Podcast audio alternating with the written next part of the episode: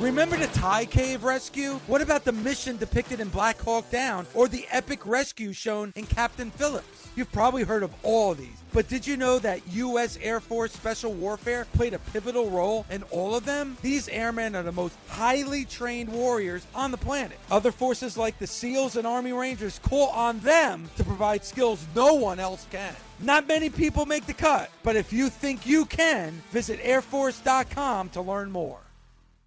If you don't know SiriusXM, then listen up. Commercial free music plus sports, comedy, talk, and news. They have it all. And right now, you can get your first three months of SiriusXM outside the car for just $1. Go to SiriusXM.com slash busted to see offer details and to subscribe. Offer available to new SiriusXM streaming subscribers. SiriusXM, no car required. This is the Busted Open Podcast. You can listen to the full show weekdays from 9 a.m. to 12 p.m. Eastern on SiriusXM Fight Nation, channel 156. Welcome to the Busted Open Podcast. This is Dave LaGreca.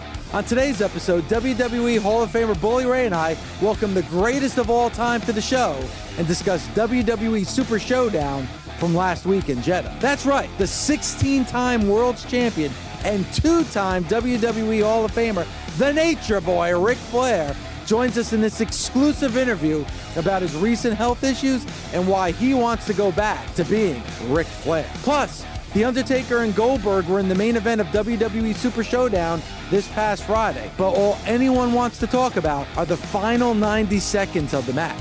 We'll break down exactly what happened in the ring in Jeddah. All that right now on the Busted Open podcast. Goldberg and Undertaker for a first time ever, and everyone's talking about it, probably for all the wrong reasons. And the 90, the last 90 seconds, Bully, was not pretty. But you're talking about two legends, especially when it comes to The Undertaker. A lot of criticism towards Goldberg. And if you really watch that match again, I think a lot of people, if they gave it a second glance, might be instead of criticizing Goldberg, might be praising Goldberg after what especially happened two minutes into that matchup, bully. I got to tell you, um, for all those criticizing Goldberg, you try to do what he did. You try to do what any of those other guys and guys do out there. You try to have a, a, a main event level match and get your bell rung in the third minute and try to plow through.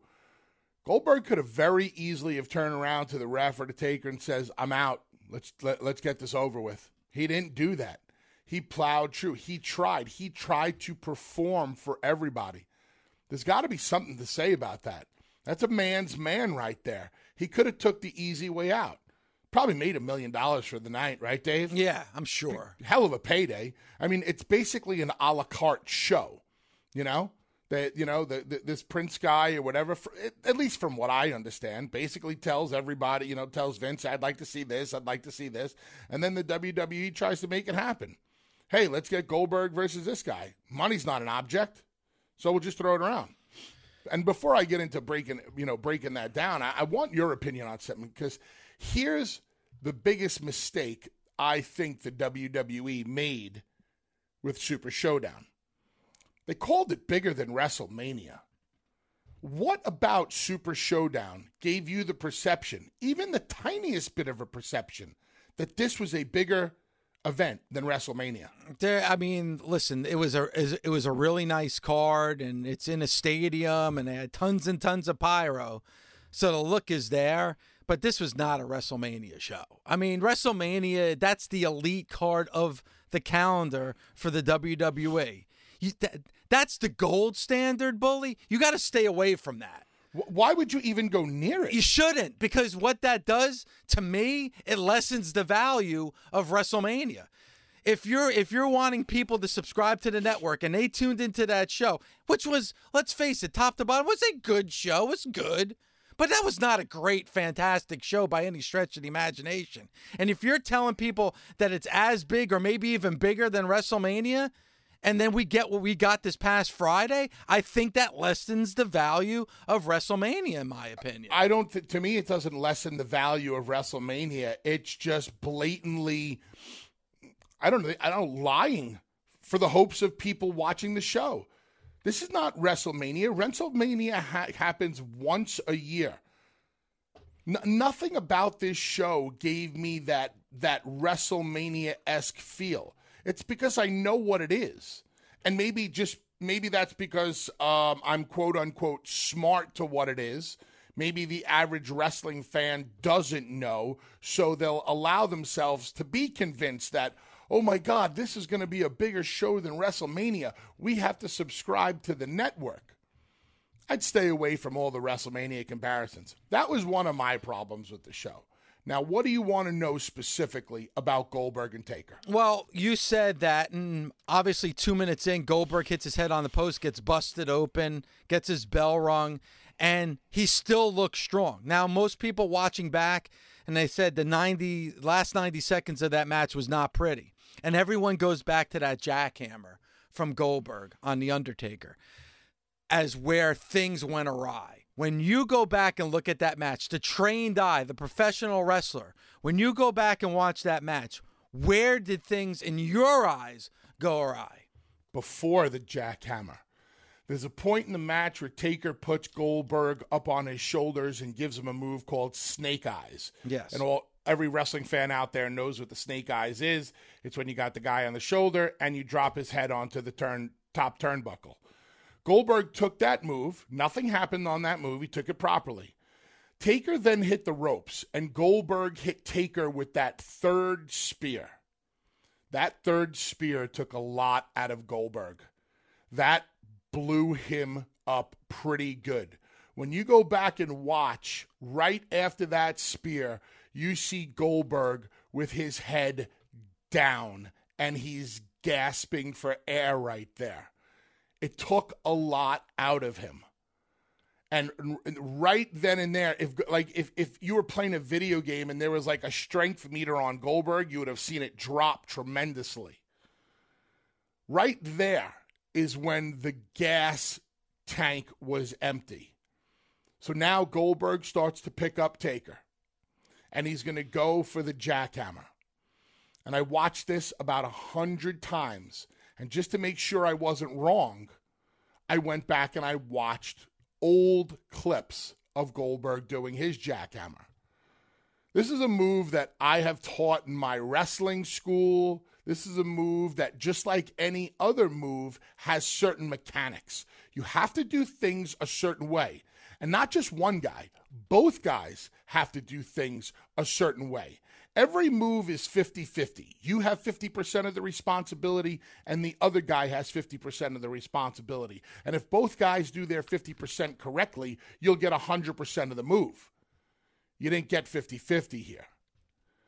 If you go back and watch, when Goldberg gets ready to hit the jackhammer, when he picks Taker up, Taker's legs do not go straight up into the air. Taker's legs start, they point at like 10 o'clock. Like if you were looking at a clock, mm-hmm. his legs go to 10 o'clock. When that weight is away from you, it's very hard to control. But the mistake that Goldberg made almost instantaneously is when he picked up Taker, Goldberg stepped forward. You're not supposed to step forward. At the end of the day, the beginning of this move is a vertical suplex. Goldberg's feet are supposed to stay exactly where they are until Taker is in the vertical position. Goldberg picks up Taker and instantaneously steps forward, thus stepping underneath him and offsetting the balance of the move. I'm doing my best to paint a mental picture here for people. I think you're so doing a great job because I, I can picture in my head everything that happened during that jackhammer. So, in a perfect world, Dave, Goldberg wants us now, and I even went back and watched Goldberg jackhammer Big Show, mm-hmm. the, you know, in WCW. It's picture perfect. Everything goes straight up into the air. Goldberg's feet never leave the position that they're in. He gets Big Show vertical and then does the power slam esque finish. Not against Taker. The minute Goldberg gets Taker off the mat, Goldberg takes uh, two definitive steps forward. And as soon as you do that, the weight is unbalanced and you come crashing down. Now, do I put the blame on one or the other? I never put the blame on any one person in a match unless it is definitively that person's fault. I told a story last week how I busted open Undertaker years ago with a chair shot. That was definitively 100% my fault. This move is not definitively 100% Goldberg's fault because Taker's legs were sticking out at 10 o'clock. Did Taker mean for his legs to be there? No. Were they there? Yes. Were they there because Goldberg stepped in too soon? Possibly. Nevertheless, both guys were off just a little bit. Actually, let me take that back. Goldberg was more off in that move than Taker was. If Taker's legs would have went straight into the air as opposed to out, we might have seen a different move. I don't think we would have because once Goldberg takes that step forward, that's it. Done. All bets You're- are off. All bets are off. You're coming straight down. Any of these moves that you see happen, Dave, whether a vertical suplex or a power slam, or you take any move where both guys are executing them, both guys have a responsible a responsibility to said move. Each guy has to do their part perfectly. Think about trapeze artists in the circus. You have one guy who flies through the air and the other guy who catches, right? Yes. if their timing is off, if they're not doing their 50% of the job at any given moment, what could happen? It's, it's going to be an accident. They're Something's going to crash wrong. and burn. Yep. And that's what happened in that moment in time with the jackhammer. If you go back and watch any of go, go uh, let's take the biggest jackhammer of all time against the Big Show. Watch how Goldberg gets him up in the air, and Goldberg stays right where he is. His his feet never move forward. Then go back and watch Taker's. He picks up Taker and and he steps forward. Right then and there is when the move went wrong. Like what you're hearing? Catch Busted Open live weekdays from 9 a.m. to 12 p.m. Eastern on SiriusXM Fight Nation Channel 156 or on demand with the SiriusXM app. Rick, how are you today? I'm great. Good morning. How are you? What do you say, Naitch? How are you? Bu- Good, Bubba. How are you, ma'am? I'm great, and as always, it is great to hear you. God bless you. Uh, thanks. Hey, this time I'm uh, taking the time off to make sure it heals up. So I actually feel the best I have felt, uh, guys, in 10 years. And you know And, what? Uh, listening to your voice, you sound great. You sound healthy. I feel great. I, I could go out and uh, I can't work out yet just because uh, what most people don't know, and I, you know, which I'm willing to open up to now, is I had uh, a total of four different surgeries, and the uh, the fourth being three week, three weeks ago today. Uh, but um, I didn't tell anybody about them except you know my wife and uh, family. Not even tell Ashley because I want her to worry about it. Um, but they were procedures. I had a. They went in the first time and looked for blockage. I had none. Second time they put me to sleep and they tried to shock my heart uh, back where the it, it go. What, hap- what was happening was going into AFib. If you understand anything about medical medicine, it, where it was into an irregular heartbeat.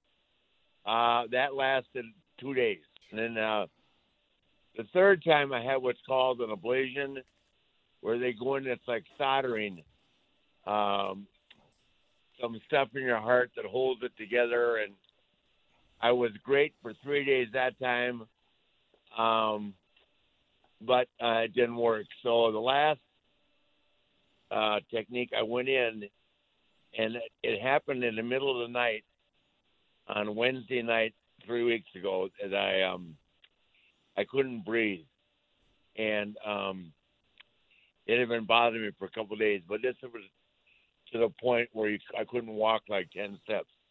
I felt great about it sitting down, but I couldn't breathe. So, um, the only way to get myself in the hospital and photo and follow protocol because of the number of people ahead of me was to go to the emergency room. And even though I was there just straight through like maybe 30 seconds from door to door, somebody took a picture of me and that's why it went upside down. But then I got there and um and I'm I'm actually glad I went. They found um a blood clot that had been in my leg that broke off that went to my lung. So we got that taken care of. That's why the surgery was put off for uh, three days. Massive amounts of um, intravenously of um, blood thinner, and that was cured up. And then um, I had um, a uh, fluid on my heart as a result of anesthesia from the three other surgeries. I'm I'm giving this to you as I hear as I'm learning. Okay, so um, I had we had what called was congestive heart failure, so I was taking massive Lasix, and actually like lost nine pounds over the weekend, just fluid, because uh, I've taken Lasix before, but I always drank you know 20 drinks, so it, it balanced out. so and I actually came home and didn't do anything. And have it, I went to one signing for Seth Rollins and his friend, which I really enjoyed. But I'm not going back to work until Friday, and uh, this time I'm letting it heal up. Like after I shocked my heart, I got on a plane and flew to London uh, for a signing with all the guys because I didn't want. I look forward so much now to seeing all the guys. It was actually in Liverpool, and Bret was there, and um, Kevin Nash, and uh, Bischoff, and, and Scott Hall, and uh, Waltman, and Jericho. It was, you know, it, and I'm sure Bubba feels the same way. And Bubba, you're probably just what 38 now. That doesn't matter. you're, you're a kid. You're a, you're a young guy. Yes, sir. And um, 30 years from now, you'll really appreciate these moments if you're still here. And, and, and, with me not in your life, that's probably more probable. that, that that's a good point. So, anyway, I'm just saying, I feel great. It's unbelievable. Boy, it gave me a whole new, a whole new understanding of these kids, not kids, these elderly people that have emphysema, they can't breathe. Holy crap, it's brutal. I mean, you can't take ten steps. So, but I'm so great. Thus far, I'm knocking on every piece of wood in the house. Thus far, everything is great. But I'm actually doing what the doctor said. So, um, and it's working, and hopefully, uh, um, it will continue to be like this, and I'll have another 20 years to have fun with you guys. I'll take 10, but I want 20. Naitch, it's great to hear you in such good spirits. Yep. Like Dave uh, said, you. You, you. sound awesome. I gotta ask. I gotta ask you though. About two weeks and, ago, amazing. I, oh no, I, yeah, I, I definitely will. With all due respect, two weeks ago, you went on that crazy rant right before you went to go vi- go uh, do the signing for Seth Rollins, and you said yeah. something to the effect that if I want to have a beer, I'll have two, and you know I'm I'm leading the life that I want to lead, and if I want to be Ric Flair, I want to be you know I'm going to be Ric Flair. Can you give us a little bit more insight into you know basically what you said? Okay, and that's a great question because I and I was hoping you'd ask that. Here's the deal. Um, I came so close to dying in 17. I don't think people understand. Um, like 20% chance to live, septic, pneumonia, congestive heart failure, da da da da, and everybody blamed it on alcohol. Well, what happened was I'd had surgery three years prior to that, actually three surgeries, one an emergency ap- appendectomy, and I've learned this through asking 50 different doctors. Trust me. Um, emergency appendectomy, where I sat up in bed because I didn't want to stay in the hospital, got a hernia, another surgery for that, and through that I got the intestinal blockage. So three surgeries in 11 days. So it's like one in a million. I've heard this from three different doctors that that type of um, problem can come back. So apparently, I did something that day, uh, or in the prior prior couple days to August 14th of uh, 17, where I did something to cause that because I went septic. I got a leak in my intestine, and yes, my system was probably worn down from all the drinking, but what caused it was a one in a million uh, uh, a one one in a million thing, uh, a one in a million situation where the intestine can start leaking again. That's what makes you septic, and septic is what can kill you. Oh, I had kidney failure too. It's just major. So it took them, you know, two days to get me ready for surgery, and which I was, and then they had to put me in a coma, and then. So anyway, getting to your question, I decided this time when I woke up that I was, I had, I got nothing to lose. Does that make sense? Yes. I, I mean, I, I, and I am going to not drink two beers and have an anxiety attack anymore. You know what I mean? I mean, that, that's where I was. If the first time I drank a beer or anything was at my wedding, and the two or three beers and a glass of champagne that I had, I went upstairs and the anxiety was so bad that it wasn't worth drinking, right? Mm-hmm. Well, and that, and well, I found out that the drinking isn't what did it. The drinking, yes, it worn down my immune system, but it's a result of the uh, the uh, going septic. And uh, so after four surgeries where they put you to sleep, and that's the unknown, right? I mean, you just never know if you're going to wake up, and that's that's a given, especially when you've had that many surgeries, and especially as you get older. You know, uh, anesthesia it can be complicated. There can be complications. I just said to myself, hell, um, I, and I uh, I'm gonna say what I think and what I feel, and uh, I actually had to sit back down and rest for two days after I made that. But I was just making a point because I was losing business opportunities left and right because people were thinking, oh, maybe he's not ever going to come around.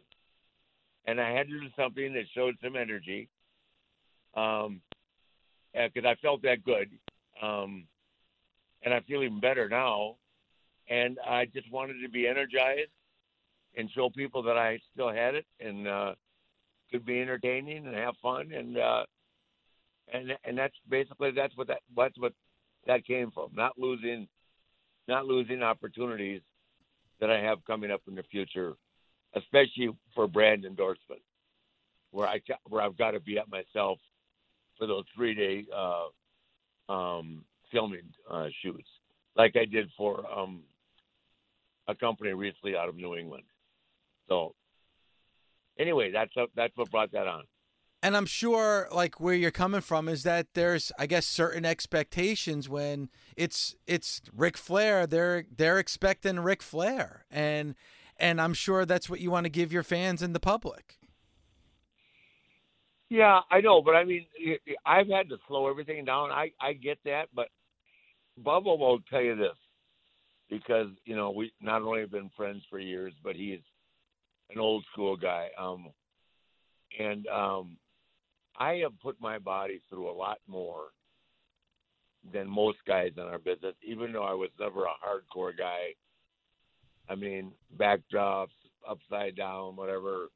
I even did a couple of those ladder matches when I was in my mid fifties, um, with, with Edge or with Matt Hardy or somebody giving me the bumps because I wasn't qualified to give them any.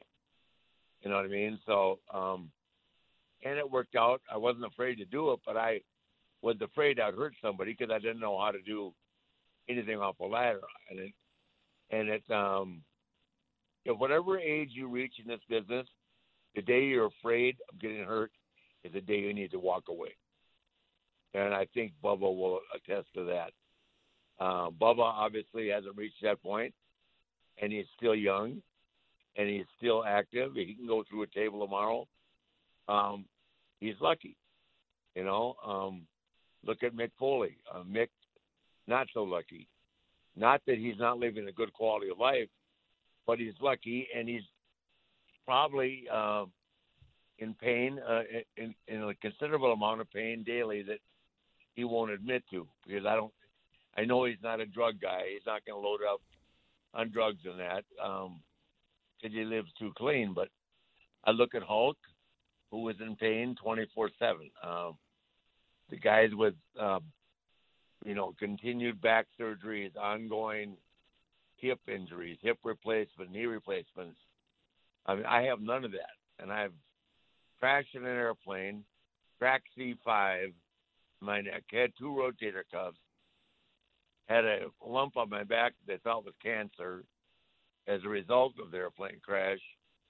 Um, hit by lightning, and in these two deals or these five operations, well, not five, eight counting at three and fifteen, and I'm still here. So, um, it's like I posted this morning. I'm not making a joke because I'm having so much fun with this YouTube stuff, social media. I'm glad we're talking because I got anyway. I'm having so much fun with it. I said, God, God's garden of pearly gates, and the devil's afraid of me. So they, they, they, they keep they're keeping you on Earth, Rick, as long as possible. I hope so. Uh, hey, this social media stuff, I'm just starting to get the hang of it. I had to call Ed yesterday and say, "Tell me Becky Lynch isn't really shooting on you." My God, I was it was pissing me off.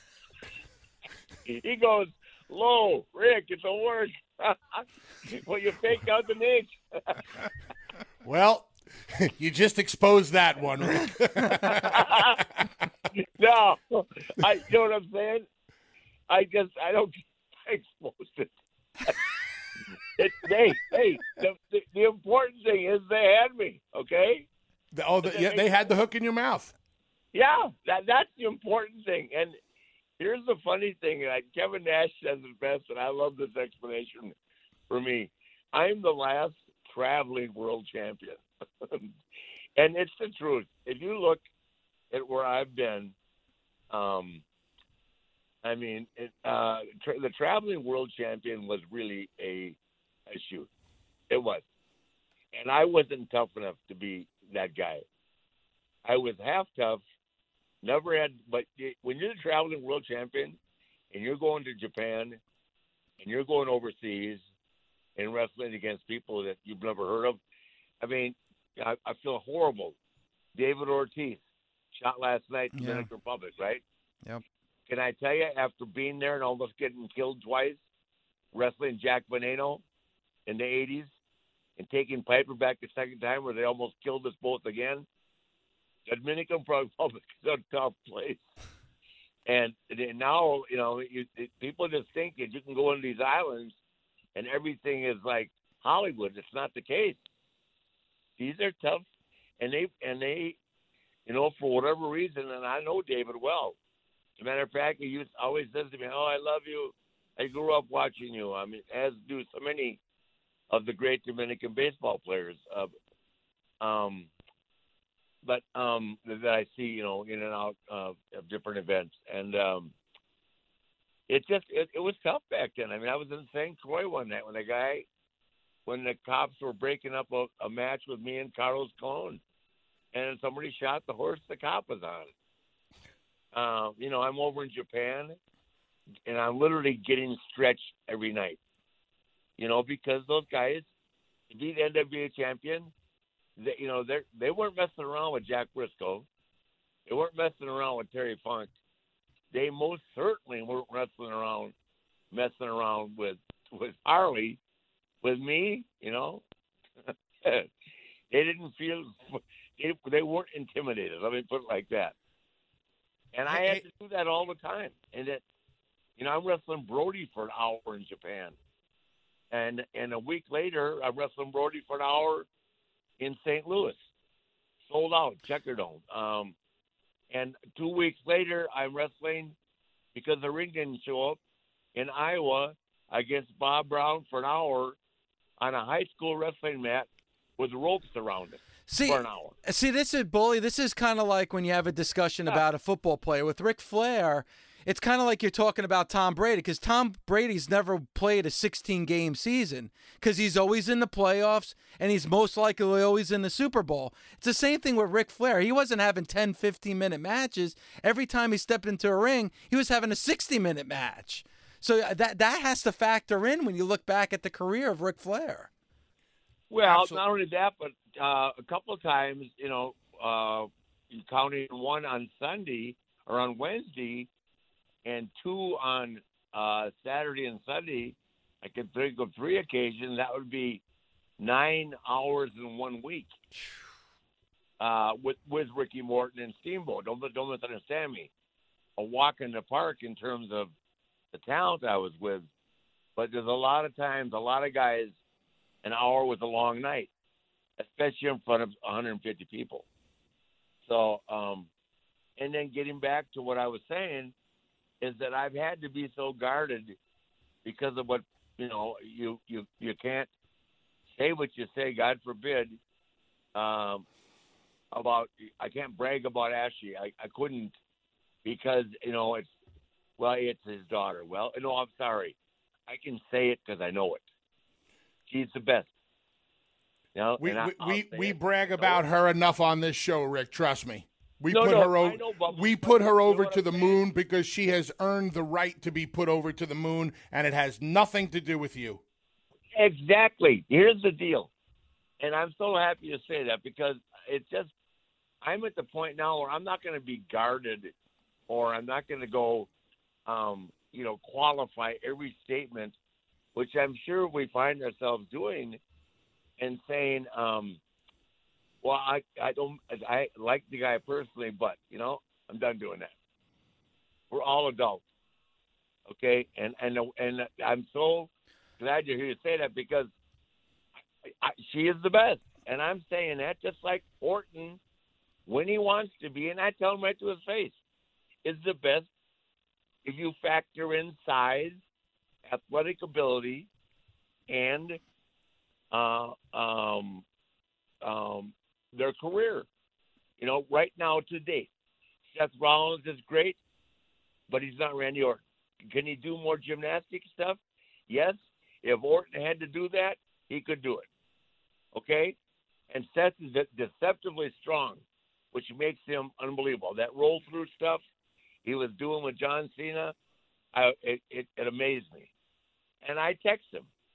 And and the greatest compliment I can get is eight words. I'll go, Oh, thank you so much, Naitch. That means a lot coming from you. Right? Yep. So that it, it's for me to be in a point at a point in my life where I should be able to say what I say. I mean, I did Steve's podcast about four months ago, and I called him about five times. Maybe I shouldn't have said that. Maybe I, and what I had said is, Ashley's not afraid of Ronda Rousey. Well, then I'm thinking, well, should I say that or not? You know, you know what I mean? And and and I know the answer. She's not. But is it okay as her dad to say that? You know what I'm saying? You're Mm-hmm. not. You're not saying it as her dad. You're saying it as Ric Flair, one of the greatest Well, I know, performers but- of all but time. Here's the deal. But here's the deal. It's interpreted that way, um, and Bubba knows because he's lived in that dressing room. It's like um, the other night. Um, I text all the girls. Alexa Bliss is is phenomenally entertaining. I, I find her to be so gifted. Uh, Carmella, actually, the, the match they had was entertaining. Alexa got to talk. I mean, it was and all three things. And going back to the women at 35, they deserved to be in the main event, and they had. And I hate this word, but they had arguably the best match at 12:30 at night. And here's the reason: because they had the best storyline, but they ramped it up so high, they were beating each other up with these kendo sticks and chairs to the point where it was, you know, there they were working. They looked like Brock beating up Seth with each other. That makes sense. Yeah. They, they took it to that level, you know. And I and I said, God, Na- Naitch, as a father, you don't want to see your daughter get the shit beat out of her, but that's what that's what they were doing. Naitch, there's there's no behind them. There's no doubt that Ashley is doing the, uh, some of the best work in the WWE, as good as the men are doing, and she deserves all the props in the world, whether it's from me, whether it's from you, or anybody. She's earned them on her own. But I want to ask you about a different subject, real quick. You just mentioned earlier on that you were 55 years old and you were wrestling in ladder matches or whatever you were doing. You were you were you know gig to the gills against Mick Foley and TNA. My question is, did you see the match Goldberg versus Undertaker? I did. Can we please get your thoughts on the match, whether or not you thought the match should happen, how the match went down, just your overall feeling, um, you know, from you? Um, well, the overall feeling is this: they opened up hot. I loved it, and I loved the match up until the last minute and a half. And um, I and here's the deal: whatever you want to say about anybody in this business, he is going to be on Mount Rushmore if there is one, or whatever there. We keep hearing all this. You can say no wrong about the Undertaker. Okay. He is he is a talent of a lifetime. Does that make sense? Yeah, we agree And with Bill you. Goldberg. Bill Goldberg had arguably the greatest run of anybody for years, and has still never had anybody spend more than a half hour with him learning the fundamentals of the business. And he pulled it off. And I'm sure, you know, that he's brokenhearted. But I can, uh, I, I'm going to argue without anybody. I mean, it's tough, it, and it's not, it's not factored around age. When I was doing this stuff, I was still, they had had me back in the ring on a regular basis. It is so hard to come in and work two or three times a year. It's hard. I mean, they're talking, they're making a big deal about Kevin Durant coming in. Try taking six months off of wrestling and getting in the ring, and and climbing a, uh, on a stairmaster or an elliptical is not the answer to getting in the ring and going full speed. And and I know, I mean, that's my hats off to Hunter. I don't know how he does it. You know, I mean, I thought he and Randy Orton had a hell of a match. Yep. Old school, yes, but old school is new school, and it was a heavyweight match. Two contenders going at it, right? And Yep. they man, and they, they didn't miss a beat. You know what I mean? And Randy is working full time.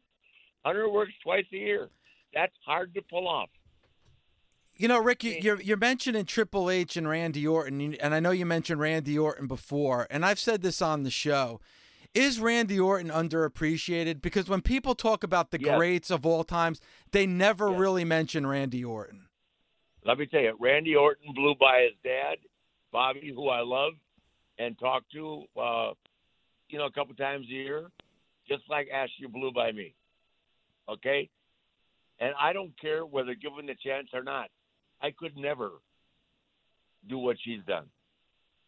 And I mean, when I tell people that she could have gone to a, a Division One school for four different sports, I'm not lying. I was there track and field, gymnastics, not gymnastics because she only went to level nine. Um, All star cheerleading, but she would have didn't want to do it on a on a uh, all girls team. She wanted to be a flyer, and she's too tall. But scholarship reigned, and basketball, and then she ended up playing volleyball, which she didn't start playing until she was nine, in the ninth grade. So there you go. She was a great at the 220. She ran a 513 mile in the ninth grade. Give me a break. But she didn't like it. You know, being her father, I cannot tell you how many times I had to go to school to tell a coach, leave her alone. You know, she can't do three things. You know, you guys want her to, that's great. You know, then, um, you know what I mean? I finally moved to the public school because and, but don't just because you're paying tuition in a private school doesn't mean you have any say when a coach wants to win. They want to win. Rick, I just want to bring you back I just want to bring you back real quick to this whole uh, Goldberg versus Undertaker thing, and it has to deal with re- the, the respect level. A lot of fans on social media have been very vocal about Goldberg and whether or not Goldberg should have been in the ring and whether or not this match should have ever happened. How do you feel when fans are so blatantly disrespectful to a performer, despite the fact that that performer gave it his all and tried to be a warrior in that ring and pushed through? Um, well, obviously, I don't like it, but th- that doesn't mean that they can't have their opinion.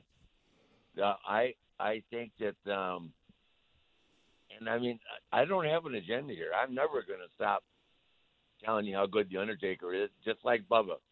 Bubba couldn't say a bad word about the Undertaker if he wanted to. He's a man's man that has been, uh, if if example, point in case, if he had ever gone to WCW and pulled up or became difficult, I mean, it could have changed the world. He was that big of an influence, you know. Um, it's like you know, it's there's just some guys that are so damn good, and I can't let a minute or two, um, as a result of fatigue, define anybody. Because you know, it's funny if they had gone one minute more perfect and hit and hit it, everybody be going, God, it was great. Because when I, I thought, oh my God, they got me again. When he hit when he hit him with a spear, I said, here goes the Brock deal, right? And then he came out of it. I mean, I, I thought they started out great, and those same people that are critiquing this are when he was walking along the top rope, taker, and dropping on his arm, we're going, God dang, he can still do it, right? Oh, what does their opinion mean? What, you, what, a minute and a half? I mean, Shawn Michaels carried me for 30 guys, and I get credit for being in that. The only thing I give myself credit for at WrestleMania 24 is being at the in the Citrus Bowl. I think you did a little bit more than that. No, guys, I swear to you, Shawn said to me, "Will you please just once in your life keep your mouth shut?" With different verbiage and let me do this. And then I went out there and because I'm not used to doing that, I messed up a little bit, but he recovered. Nobody knew it. But I never said truer words. He he carried me, and that's just the way it's going to be. And I'll God, I'll take credit for being there. I think it's the greatest retirement weekend of any athlete in any sport whether it be baseball, football. I've been to Cooperstown. I've been to um, Canton. I've been everywhere like that. Uh, the three days for me, throwing in raw, will be something that is special, and uh, I don't see it being duplicated. Um, and I've got nothing but nothing but uh, you know the, the fondest memories. Um, I think I went to TNA uh, number one, I needed the money because I was going through multiple divorces, but I think I went there to drink with Bubba. I didn't accomplish. hey, hey, Bubba, hey, Bubba, Bubba, tell Dave what was the first thing I said to you when I saw you at TV? Are you Make, gonna stay out? Are you gonna stay out tonight? Right? Because I lived yeah. close. I lived close to the building. Yeah. And whenever and whenever, uh, basically, when you told me to go out, I didn't have a choice. I had to go drink red wine with Rick. Oh, that's not true. You pulled up on me a couple times. hey, hey, hey, let me think about it. I got, I got. Uh, uh, uh, uh yeah, but you did the same thing to me when I brought out the Jack Daniels. Exactly, hey, and I always will. Listen, with Taker, I lost one watch and damn near lost another. you, you know, Rick, you mentioned because you mentioned Shawn Michaels, and you mentioned before that you know, you know, the gloves are off. You know, after everything that you've been through, you're not going to bite your Yeah. tongue anymore. You're going to be honest and truthful every time you have a microphone in your hand. You know, you had the the second video on YouTube, and you mentioned Shawn Yeah. Michaels that you know he was a little judgmental, and who is he to be judgmental? Um, why why Shawn Michaels? Because I know you respect the hell out of Shawn Michaels, and you know, is this part of the new Ric Flair that we're seeing? No, I, I, I let me tell you. I, first of all, I just said what what I said. I meant because he hurt my feelings, not because I'm questioning who he is as a wrestler. Mm-hmm. I mean, Jim Ross. I called him Jim Ross and said, "Cuss him out." But you know, Jim was telling the truth. When you open yourself up to something like that, thirty for thirty, you you are um you you're taking the good and the bad. You know what I mean? And that's that's what it is. Um, I didn't like what my own kids said about me, but um, you know, because you think, um, and anybody that knows me knows that if I have it in my pocket, it's theirs, and I can assure you they all led great lives. Um, was I there? No, but um, here's the deal: if you think the kids um, and they do. It's a tough schedule to this day, an extremely tough schedule. But you can't even compare it to not going home for three months to four months, literally. And then um, going to Mexico and staying down there and flying from Mexico. I mean, that story I tell over and over again where I was in Florida all week long wrestling Barry for an hour and then double shots with Barry and Rotundo for an hour each one, Billy Jack an hour, Dusty an hour, you know, and then having to fly to Japan knowing that I had to get off the plane um, and wrestle Jumbo for an hour, Tenryu for an hour, and Jumbo three separate nights. I completely broke down. I drank. I drank. I wrestled Butch Reed for an hour in a cage. Here's Eddie Graham. In the old um, the aluminum building, sports arena in Orlando, one hour in a cage, 110 degrees, and you can't use the cage as a weapon. Okay, Eddie. Thank you. Got to get kind of creative in that 60 Yeah, 60 no, I mean, minutes. that was Eddie. He just came up with everything, right? And uh, so I put a blade on every finger I had in my hand. Hey, and all of a sudden, Butch Reed's head became harder than Bobo Brazil's. hey, I wrestled Bobo for an hour. Are you kidding me? You guys, I, I, I, a method. There's there's a method for this madness, you know. I'm sure there's been more than one wrestler that 45 minutes into the match was probably begging you to please pin me so we could end this match. Oh God, many, but uh, you couldn't. I mean, it just. hey, listen, I was begging myself then. hey, hey, it's like this the deal with the title range, right? So, New Zealand, right, having fun with Harley Race. Who doesn't have fun when you travel with Harley? And anybody that didn't, believe me, guys, he was the real world champion. he looks at me and he goes, "We're sold out in Ogden." He goes, "Hey Rick, uh, Christchurch tomorrow night's going to be a light. Uh, let's do. Um, I can't think of the promoter's name. Um, Rick, uh, Steve, Steve Rickard. Let's do Steve a favor and uh, we'll switch the title tonight and." Uh, I'll give it back to you tomorrow. Uh, what do you think? And then he pulls on Tomorrow World. And I go, Oh, okay, Harley, but what if they find out?